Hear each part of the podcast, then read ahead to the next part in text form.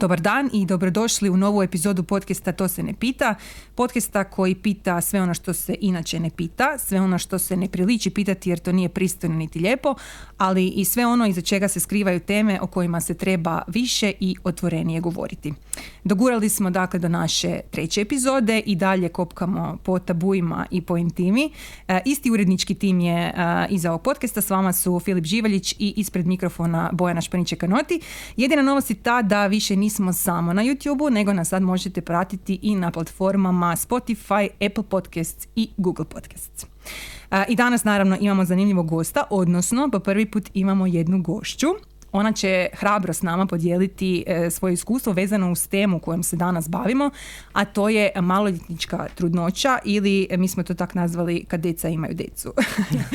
e, ne bom još predstavila našu gošću, možda se skužila, ali ja jako volim statistiku i jako volim e, fun facts, odnosno u ovom slučaju ne budu baš zabavne jer e, zapravo jako je teško govoriti u zabavnom kontekstu kad je ova tema u pitanju, ali s nekakvog društvenog i možda sociološkog aspekta jesu to zanimljive činjenice. Znači, maloljetničkom trudnoćom se smatra svaka trudnoća adolescentica u dobi između 15 i 19 godina. Na svjetskoj razini čak desetinu beba na svijet donesu mame tineđerke, a svake godine imamo više od 16 milijuna tineđerskih trudnoća u svijetu. U Hrvatskoj, e sad imamo podatke e, Hrvatskog zavoda za javno zdravstvo, s tim da su to podaci koji se odnose samo na porode, znači to nije ukupna brojka maloljetničkih trudnoća, naravno ne završavaju sve porodima, uvijek postoji i druga opcija, to je naravno abortus. E, ali e, zapravo je jedan dobar trend koji pokazuje da stopa poroda djevojaka u toj dobi pada već nekoliko godina.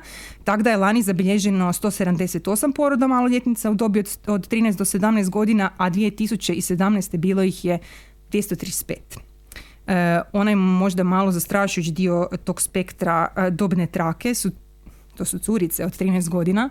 2017. ih je bilo sedam koje su rodile u dobi 13 godina, a lani je bila jedna. Evo, tako da mislim da to jesu nekakvi pozitivni pokazatelji.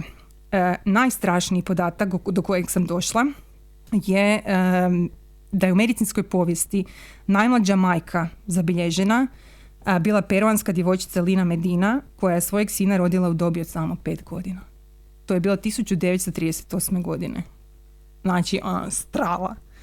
S tim da je njezina priča strašno fascinantna, ja sad ne bi išla predaleko u tu nekakvu digresiju, ali ona je zapravo dosta dugo poživjela, 82 godine je doživjela, a jedno vrijeme je u svojeg sina rasla kao brata.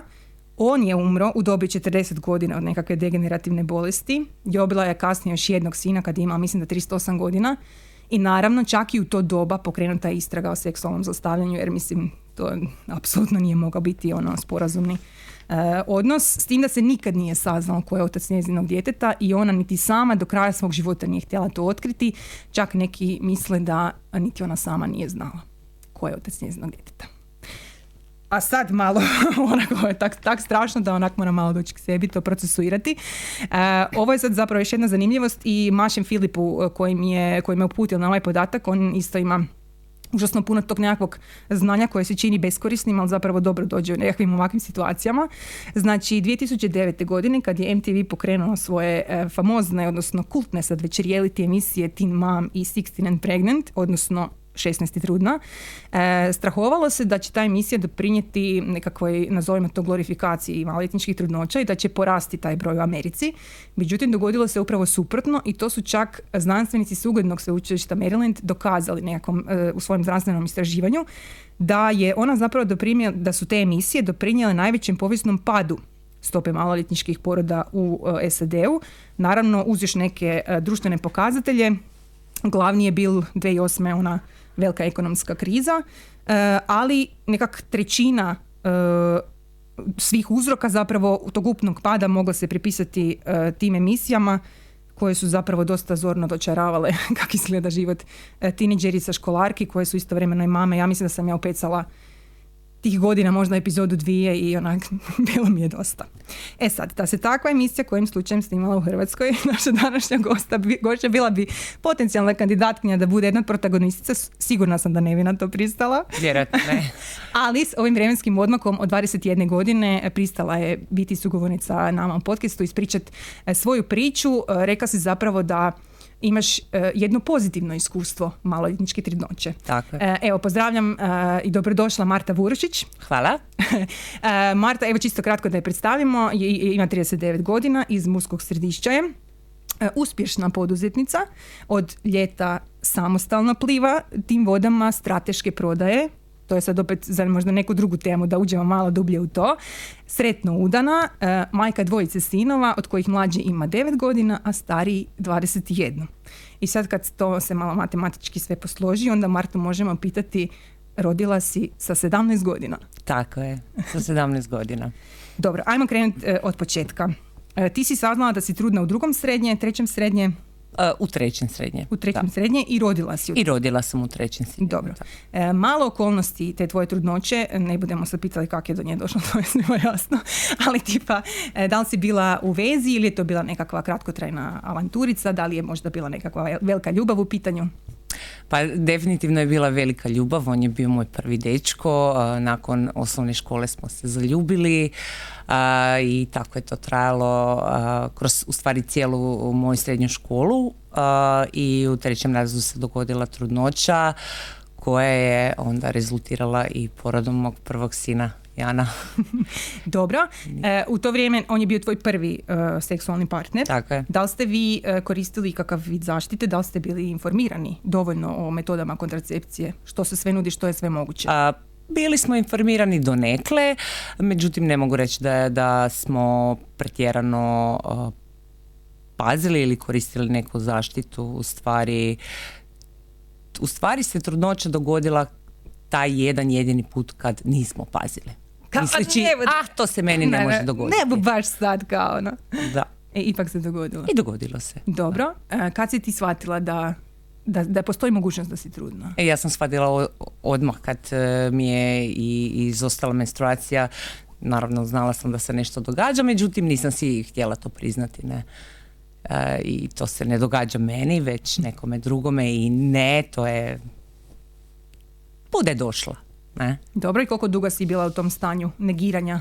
U tom stanju sam bila uh, dosta dugo, da. U stvari toliko dugo kad već uh, u stvari nije bio moguć pobačaj. uh Znači razmišljala si o tome, mislim, odnosno kad je došlo, ajmo ovak, uh, kad si shvatila da menstruacija ne bude došla, da, da ti drbu vjerojatno raste sve više, da se to više teže, teško je i sakriti um, i da sad više nema ona mogućnost negiranja samoj sebi u glavi, da je to sad realnost, nekakva tvoja prva reakcija, ono, ok, sad je to moj život? Uh, strašno. Znači, uh, meni se srušio doslovno cijeli svijet, znači, ono, 17 godina razmišljaš o tome kak ispraviti ocjenu, uh, što se obući za vikend u izlazak. Ja nisam ponekad nahranila ni svog psa, a kamoli onda pomisao da, da, da budem odgovorna za jedno dijete i da ga odgajam, a još sam ja toliko bila nezrela i mlada i neiskusna u svemu. Ne? Kome ste se prvome obratili za pomoć? Odnosno, kome ste prvome rekli ti tvoj partner tadašnji? Uh, pa prvo smo rekli njegovoj mami. Ona je bila ovako otvorenija i s njom sam išla onda na ginekološki pregled koji mhm. je uh, ginekolog je naravno onda konstatirao trudnoću i da, nakon toga je trebalo suočiti i moje roditelje i reći u školi i to je bio ono uh, onaj ružni dio to je bilo suočavanje sa stvarnošću više nego onaj trenutak kad, kad shvatiš ono da su dvije crtice na štapiću ili kad ginekolog da, kaže. Da, da. Dobro, kako je to išlo s tvojim roditeljima? Uh, teško, mislim teško. Uh, kad smo im priopćili... Uh, Nisi bila ti, ako se ne varam. Ne, nisam bila ja. Ja sam zamolila sestru da ode da ode reći mami i tati. Međutim... Tebe je bilo kaj sram? Meni je bila, najviše kak sam ti rekla prije, ovoga, najviše mi je bilo sram da će sad moji roditelji znati da sam ja to radila. u tim godinama, da, smiksala sam se, to pred mamom i tatom reći, onak, moji jesu bili dosta konzervativni, međutim ispostavilo se da nisu tak jako konzervativni kako sam mislila i da, rekli smo im.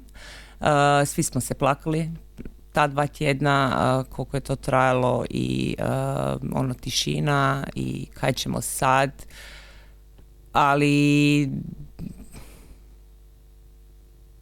evo u nijednom trenutku nije bilo kaj budu ljudi rekli mm ono, to je bilo naše mislim moje i iz, ono, unutar naše obitelji i ništa, suočili smo se s tim, ok, šta je tu je, ne? mm Otišli smo u školu.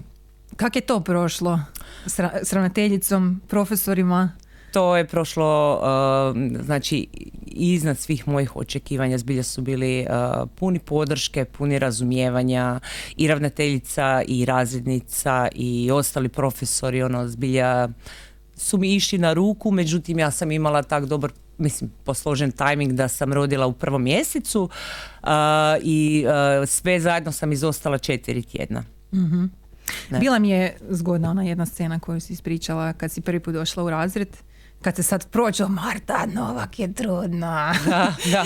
Jedan profesor ima stvarno, mislim, prekrasnu reakciju. Da, uh, profesor Pranjić, profesor Hrvatskog, došao je na sat, rekao je Marta Novak, digni se, a vi ostali je plješćite. I to mi je bilo onak...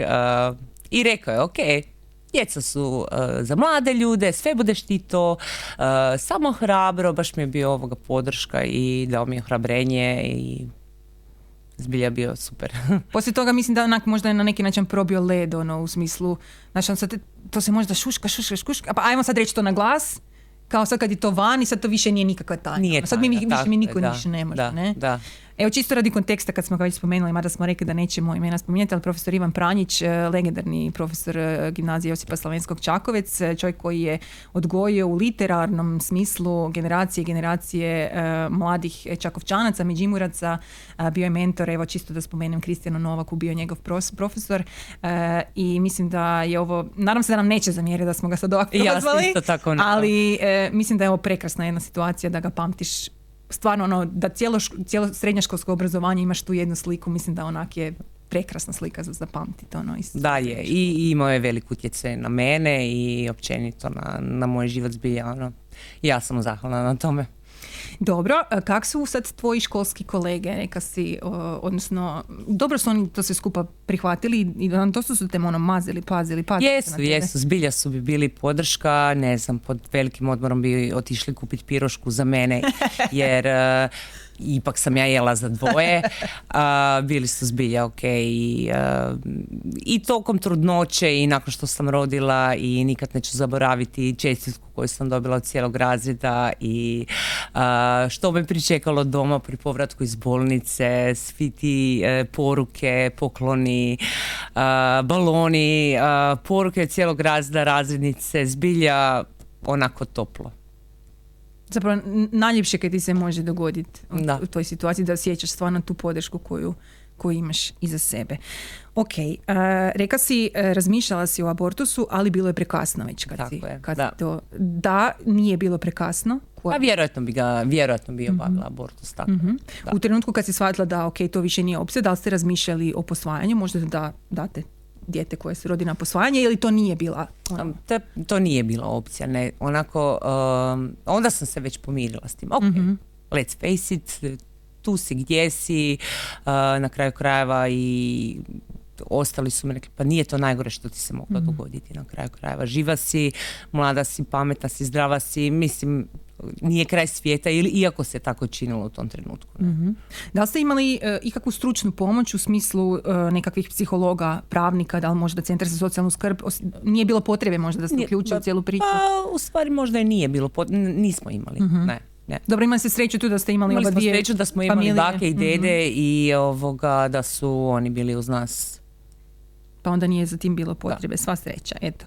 Dobro, um, rodila si, reka si onda u prvom mjesecu, to je bio treći razred, mjesec mhm. dana te nije bilo u školi i nakon toga si se vratila da. u školu. U nakon toga sam se vratila u školu, to su isto bile, uh, mislim, uh, napori i moji i napori mojih roditelja i um, ove druge bake. Uh, ne znam, popodne je bila nastava, ja bi prije podne radila zadaću, učila, i Jan je bio sa mnom. Onda je baka došla po mene i po Jana, Jana ostavila kod sebe, ja sam otišla na vlak, pošto sam ga dojela i već su moji roditelji me čekali na kraju zadnjeg sata da me odvezu čim prije doma, da nisam morala ići na autobus. Da, to je tak bilo... Znači, dobro se to zvuči organizirano, ono, svako je preuzeo neki dio sad tog Svaki kao da. posla, stavimo pod navodnike, ali ono... Svi smo bili angažirani maksimalno i da, tak, tak se da, ne? Tak, da, tak se da. Dobro. E, bila si znači treći razred, da si išla na maturalac u trećem Išla sam na maturalac, da. Jedva sam čekala da na maturalac. Kao prvi onom slanta me pustite. da, mislim, bez obzira na to, ok, imala sam doma dijete i uh, moji roditelji su bili svjesni da nekako imam pravo na, mhm. i na taj dio mladosti. Uh, oni su ga čuvali tih uh, šest dana koliko me nije bilo. Jezda mi je falio, ali s druge strane zbilja sam uživala i to je isto jedno prekrasno iskustvo. Pa da, mislim, s ovim odmakom pogotovo bi bilo možda, ono, žalila bi sigurno za tim da, nisi otišla, kao pa možda sam ga mogla ostaviti, ovak je onda još, još super ispalo. Um, što se tiče tiče izlazaka, da li si tu osjećala da, da nešto propuštaš? Nisi, vjerujem da nisi baš sad svaku subotu mogla izaći. Nisam išla svaku subotu, međutim, a, kad je, kad je Jan bio malo stariji i kad bi zaspao, otišla sam, mm ne mogu reći. Moji roditelji su imali razumijevane za to. Da. Znači, danas nemaš nikakav onaj kao uh, uh, FOMO, kak kažu, uh, fear of missing out. Ne, ne, ne, apsolutno mislim da nisam ništa propustila. Super. E, matura, faks, to je sve prošlo nekako? To je sve prošlo normalno, znači u četvrtom razredu sam ja uh, polazila nastavu bez uh, izostanaka, znači u, u roku maturirala, upisala na fakultet, sve kao kao i svi ostali moji vršnjaci. uh E, sad ovaj statistički podatak mi nije stalo na početak, ali kako jako volim još daj budem iznijela.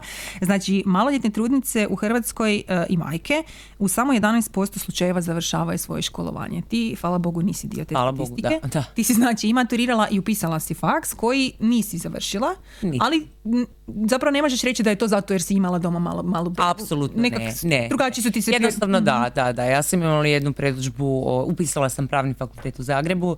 A, ja sam imala jednu svoju predođbu o tome kako to izgleda, ali kad sam počela studirati, ono, zbilja mi se više nije dalo studirati pravo i možda sam tek onda shvatila da ipak to nije za mene. Mm-hmm. U međuvremenu, reka si, tražila si se malo po pitanju poslova, završila si i određeno doškolovanje, rekli smo, krenula si ovog ljeta u, u vlastite ono, poslovne vode. Iz ove perspektive vjerujem da ti uopće nije žal da nisi Ne, nije. Pa mislim ne, nije mi mm. žao. Vjerojatno bi još dan danas studirala to pravo. Uh, mislim, e, znam uh, puno poznanika i prijatelja koji su uh, se mučili na pravu ovoga. To je zbilja težak, težak je težak. Da, ako ti ne govoriš za taj faks, onda jako teško Upravo da, da tako. to, to je ružno studirati, mislim teško je studirati, poslije je onda lijepo to raditi, mm-hmm. ali to treba preživjeti. Ne? Da, da. E, da li ste um, ti tvoj dečko tadašnji i kad osjećali da li se vršio na vas pritisak uh, i s jedne i s druge strane možda da se morate oženiti? Nikada. Hvala Bogu, čak, uh, čak sam si ja mislila, oh my god, sad ću se morati oženiti jer u takvoj sredini živimo, međutim ne, to niko me nije palo na pamet, hvala Bogu.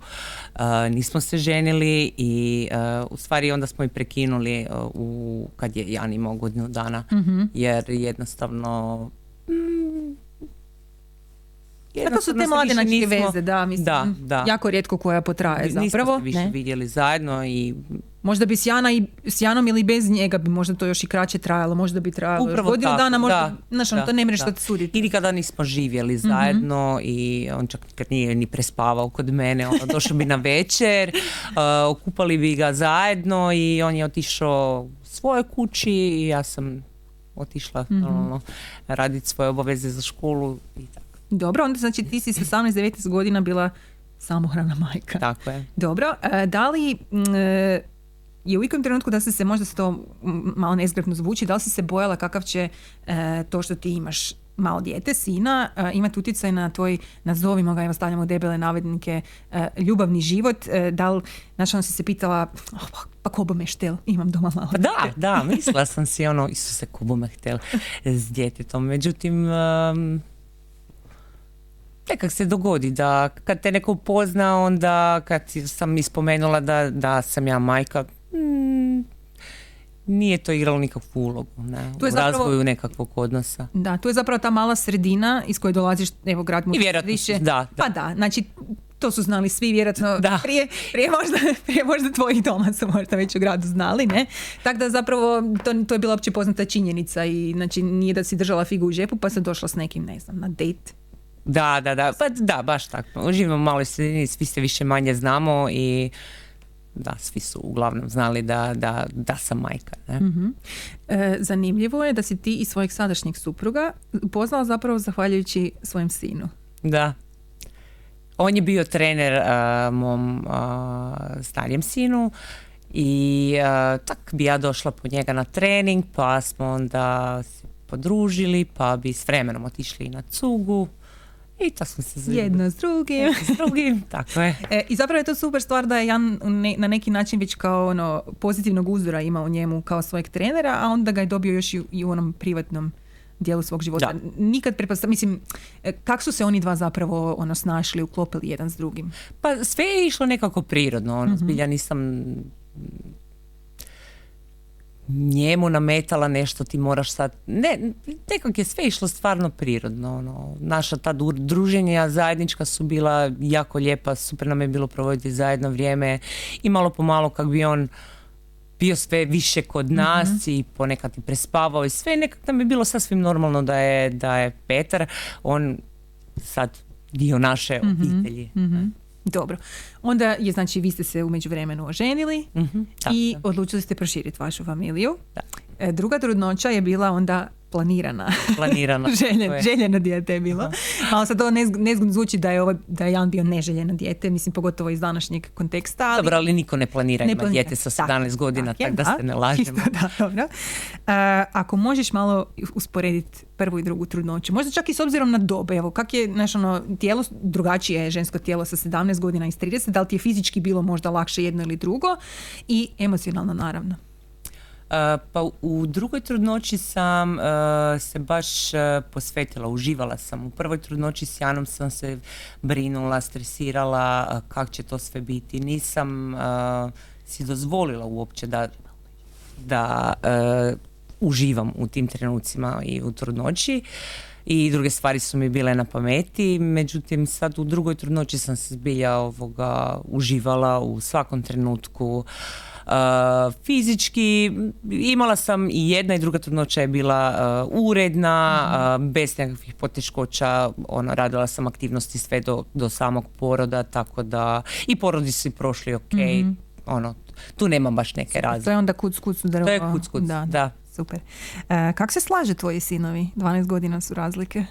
To je ljubav e, posebna, e, najveća, to je nešto zbilja nevjerojatno. Da, 12 godina su razlike, međutim e, zbilja su jako povezani i od prvog trenutka kad smo kad smo donijeli maka iz bolnice, to je bio, ne znam, evo, zbilje posebno, evo, uh, stari sin je trenirao košarku, sada mlađi mm isto, jako su povezani. I za vrijeme njegovog studija u Rijeci, to su uvijek bili tako teški rastanci kad je Jan morao ići na fakultet i križali smo dane kad, kad bude opet došao doma, ono, čuli smo se svakodnevno, tak zbilja su povezani i to je nešto najljepše zbilja ovoga. I Jan mi zna reći da je to najbolje što smo mogli pokloniti da ima brata. super, super. E, dobro, evo tvoj Jan, znači danas ima 21 godinu, on je sad već odrasli čovjek, samostalan, završio je prediplomski studij, ima velike planove za svoju budućnost. Planove, tako je. E, ti si danas ponosna mama. Jako sam ponosna, da. Jako sam ponosna na njega, na to što je e, takav kakav je, zbilja. E, mislim, nije sad, jer je moj, ali... ali Samo hvali se sad kad. Uh, zbilja puno ljudi iz različitih uh, krugova uh, je došlo do mene i zbilja mi je čestitalo Marta kakvog ti sina imaš. On je poseban i ja mislim da kogod ima bilo kakvu interakciju s njim uh, da ne ostane ravnodušan, da ostavi trag, tak je srdečan, uh, ono um, Možda moramo Jana E. sljedeći put pozvati naći neku temu da nam Jan dođe. on je zbilja tak jedna, uh, evo, ja boljeg čovjeka ne poznajem. to je super. Mislim da je to onak nešto najljepše kaj svaka mama može reći za svoje dijete. Da. ono. E, mislim ono, predani je, odgovoran je, Mhm. a, sportaž, discipliniran. a, mislim, sa strane to zbilja je ono, čovjek na mesti. Mhm. Zbilja sam ponosna.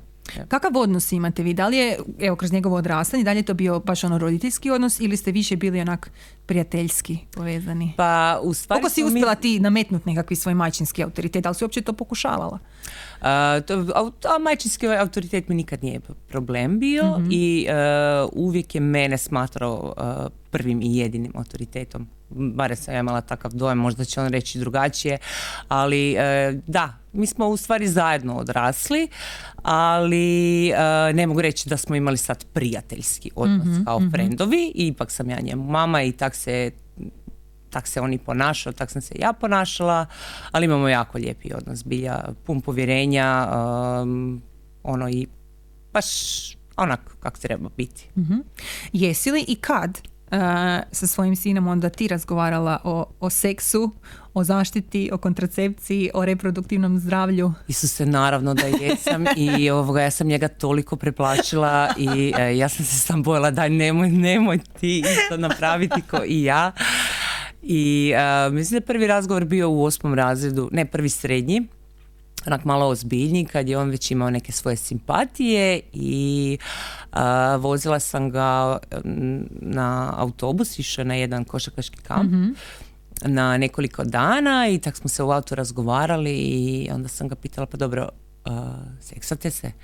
On i ta njegova simpatija, ne? Pa rekao da i onda sam si ja mislila fuck.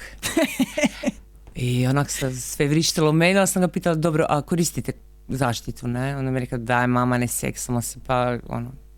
Imam 15 godina. Reci slobodno. A, to sam smjela reći ja? Smela si, kaj ne, to je, A? niko nas ne bu cenzurirao, kaj ti je? Mi se sami Ne, mislim, možda Bujanu, ono, a dobro, ne. Buš javila. Ja. Buja- Ne, ne, dobro. Pa Mislim za frkancije. Za frkancije, Dobro, je, dobro. je, onda. je. Ok. Ok. Um, Jan je u međuvremenu prešao je te godine kad je mogel ostati, odnosno sa 17 napravi dijete, eh, ali sad ima 21. Eh, to je sad već onak, nije tak strašno, ne zvuči sad tak strašno kad imaš dijete sa 21 nego sa 17, ali da dođe sutra i da veli, s obzirom na to da on stvarno ima ono velike planove za svoju budućnost i sanja velike stvari, da dođe sutra i da veli mama, čuj gle, dogodilo se, ne? Da, dobro, to, to se neće dogoditi, to sam 100% Dobro. sigurna, ali ukoliko bi se dogodilo, kaj mu ja mogu reći, mislim, naravno da bi bila podrška, možda bi mi bilo žao, možda samo iz tog razloga, ali gle, i iz dijete bi mogao ovoga postići, e, Sve kaj si zacrtal, ne? Točno. Možda bi malo teži put bio, ali da, ali, ali vjerujem da bi uspio. sve bi da. se dalo.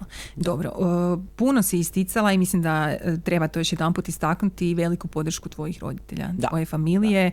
Um, djed je bio taj koji je u u nekakvoj prvoj fazi Janovog života preuzeo tu nekakvu očinsku ulogu i mama i tata bili su tu na svakom koraku. Um, si razmišlja kad kaj bi bilo da ste ostali sami ti on? Mislim da nisi imala to zaleđe, taj, taj padobran na neki način. Da, dok, dok, dok imaš zbilja tak roditelje kak ja i ono, e, to je zbilja, to je sreća, to je, ne znam, ne znam kaj bi bilo.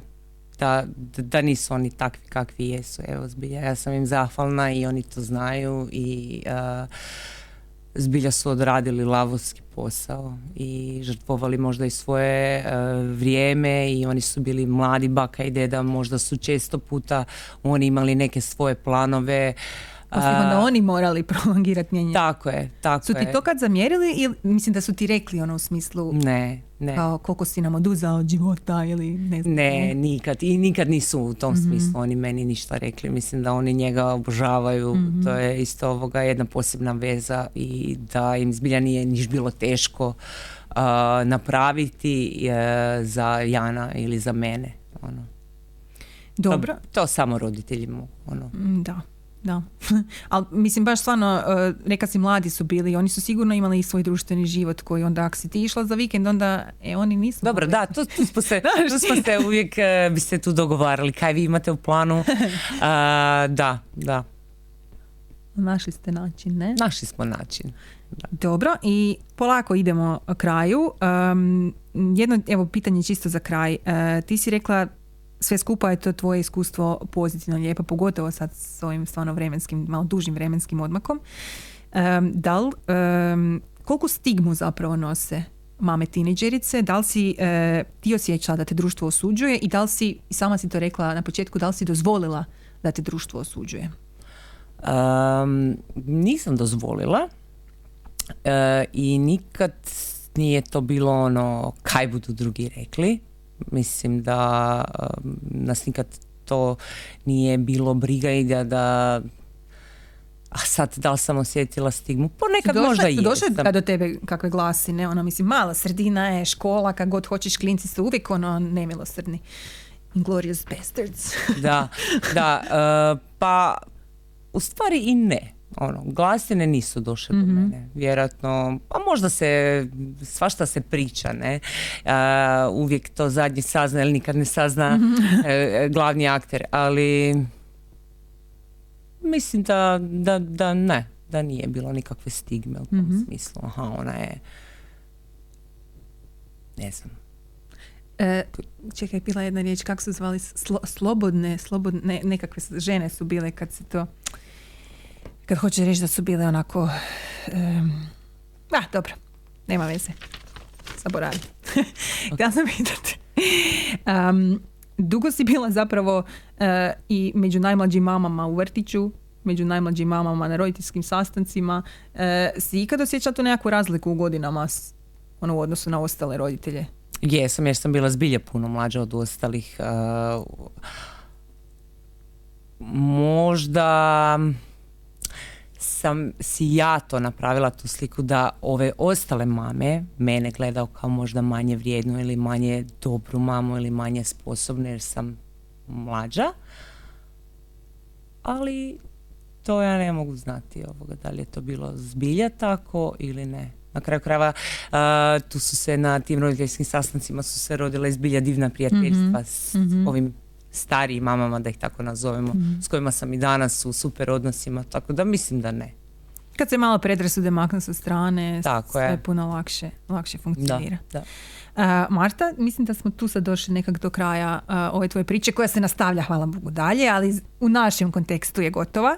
Uh, puno ti hvala na uh, tvojoj iskrenosti, na otvorenosti. Nadam se da će tvoje iskustvo uh, pomoći nekome ko je bio u takvoj situaciji, je ili će možda biti. Ako niš drugo da smo ogulili, da se slikovito izrazim, barem jedan mali sloj tabua te maloljetničke trudnoće.